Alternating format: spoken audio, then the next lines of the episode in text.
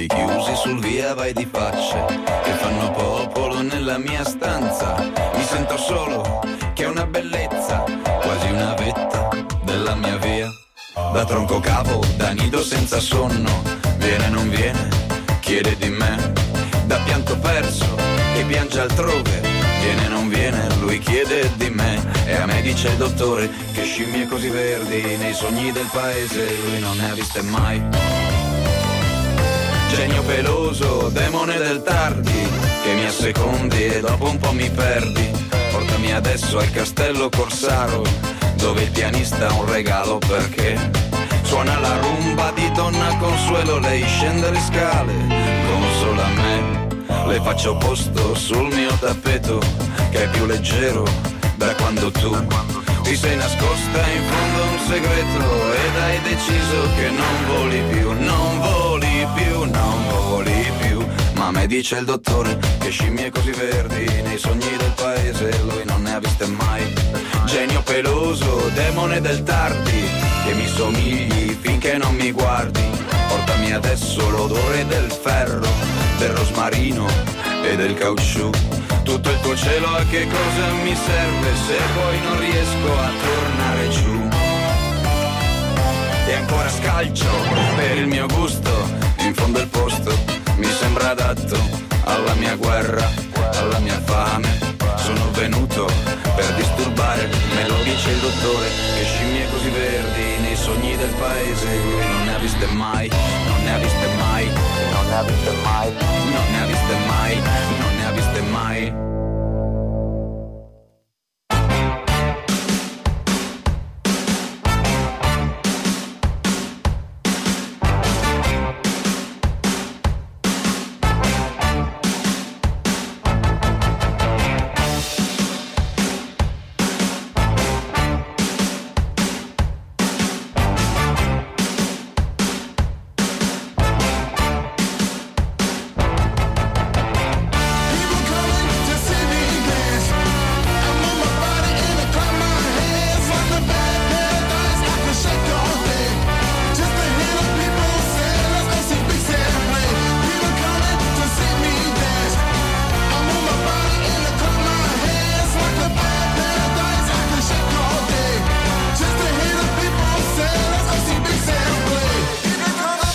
Le 7, le 7.50 minuti del mattino, buongiorno ascoltatori, è giovedì, è il 14 di marzo e ieri a guadagnarsi un posto al sole è stato niente meno che Antonio Tajani. Tajani che si è calato negli scomodi panni dello storico e ha spiegato che prima della guerra Mussolini ha fatto anche delle cose buone. Oh, fermi tutti, state buoni, niente pregiudizi perché magari, magari c'ha ragione lui. Allora proviamo a analizzare un po'.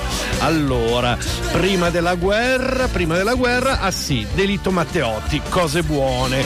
Poi abolizione della libertà di stampa, cose buone. Abolizione del diritto di sciopero, cose buone. E leggi razziali, beh certo, cose buone. Basta, basta. Fermiamoci qui perché altrimenti con tutte queste cose buone rischiamo di precipitare nel buonismo.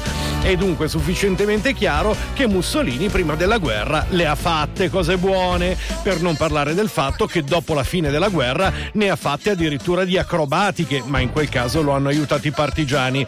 D'altronde anche Hitler prima della guerra faceva dei bei quadri, eppure il cannibale di Rostov ha fatto cose buone prima di incorrere in quel brutto disturbo alimentare. Insomma, succede. Se ci pensate, Mussolini ha fatto anche cose buone, è un po' come quando intervistano i vicini del terrorista che dicono salutava sempre. Ecco, anche Mussolini salutava sempre. Il problema è che lo faceva con quel braccio teso, ma questo per Tajani non è un problema, d'altra parte lui è solo il presidente del Parlamento europeo, carica che prima di lui occupava Martin Schulz, quello che il capo di Tajani suggerì per il ruolo di capò. Fine della storia. Ma di nuovo buongiorno, buongiorno a tutti, in particolare ai pendolari. Mi raccomando, non dimenticate che quando c'era lui i treni arrivavano in orario, cose, cose buone. Ma continuiamo a parlare di storia. Ho una bella storia per fortuna, perché sono 500 anni, 500 anni dalla morte di Leonardo da Vinci. Pensate a com'è cambiato il mondo. 500 anni fa avevamo Leonardo e adesso abbiamo Toninelli, giusto per ricordare che nella teoria dell'evoluzione forse qualcosa è andato storto. Intanto però sono cominciate le celebrazioni e ieri alle celebrazioni per i 500 anni dalla morte di Leonardo hanno invitato Salvini, che è un po' come se alle celebrazioni per i 500 anni dalla morte di Cristoforo Colombo invitassero Schettino, vabuò.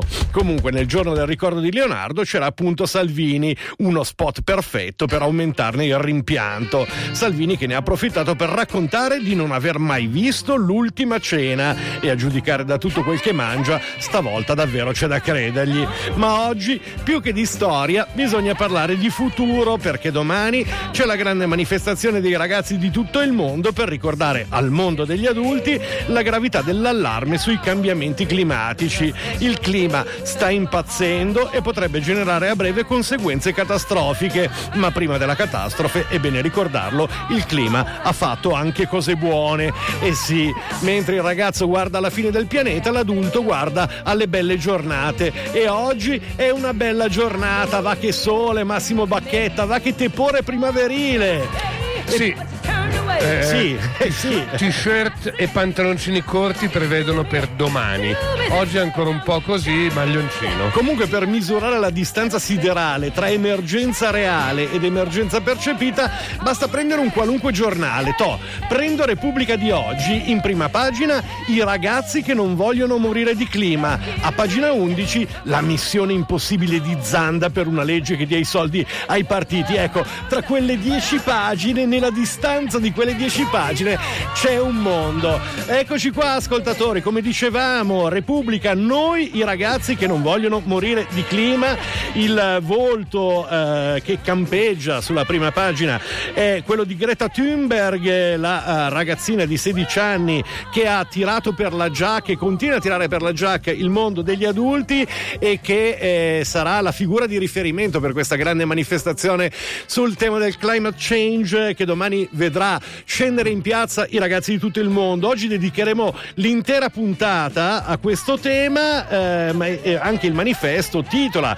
sull'emergenza climatica con la terra di Greta. Difendiamo la terra dai grandi che la distruggono. Parlano gli studenti che domani saranno in piazza per la marcia globale sul clima. E non è l'unico, anche l'avvenire apre tutta pagina tutti giù per terra, venerdì per il futuro, mobilitazione in Italia e nel mondo per sensibilizzare i governi sul clima e i ragazzi scenderanno in piazza domani in 140 città per salvare il pianeta. Oh, se- sempre su Repubblica, la vignetta perfetta, oggi la fa LK, i soliti due personaggi, uno dice si fa presto a dire salviamo il mondo, l'altro risponde bisogna prima fare l'analisi costi-benefici, insomma ci vuole del tempo, chi non ha eh, tempo invece è un italiano su due, perché la stampa oggi apre sul tema della crisi riprendendo eh, una ricerca di altro consumo che dice appunto che un italiano su due non riesce a pagarsi farmaci e visite mediche. Le spese per la salute sono eh, l'emergenza più importante, ma il 32% degli italiani ha difficoltà ad acquistare carne, il 53% rinuncia a viaggiare. Insomma, dopo vi daremo un po' i dati di questa ricerca eh, a proposito di emergenze. Sì, un po' di vita reale e di lavoro c'è anche in prima pagina sul manifesto. Di Maio apre al dialogo con i sindacati, via i tavoli tematici a partire dallo sblocca cantieri. Il nodo però è il salario minimo e quindi altro titolo, meno di 9 euro lordi all'ora, un lavoro da fame. Questa è la prima pagina del manifesto. Il Corriere della Sera invece Altra apertura eh, sui femminicidi, anzi sulle sentenze di questo periodo che molto stanno facendo discutere, non lo dico genericamente, il Corriere vi riporta un po' di interviste anche a magistrati. Donne uccise, lo sconto di pena diventa un caso, parla di nuova sentenza shock, eh, quella di Genova appunto dove si dice che lei lo aveva illuso e quindi questo ha spinto lui anche mh, a un atto come eh, così, l'omicidio. Fotografia di prima pagina invece sul Corriere della Sera che è titolo Gran Bretagna no all'uscita senza intesa con l'Unione Europea, Brexit, eh, divorzio verso il rinvio e mh, questa fotografia è anche l'apertura invece A tutta pagina del messaggero, Brexit, Londra verso il rinvio. Westminster apport- approva la mozione che esclude il no, il no deal. Oggi il voto per ritardare l'uscita. L'Italia pensa a un decreto salva investitori in caso di rottura tra Gran Bretagna e Unione Europea. La vicenda di Brexit che sta diventando sempre più una puntata eh, della saga di Mr. Bean, ma tornando al tema delle donne, oggi il Fatto Quotidiano titola sul caso Sarti, onorevoli guardoni, si vedono i sexy video, poi tutti quanti con Giulia. Avevano iniziato a parlarne le Iene, poi anche otto e mezzo, il garante della privacy.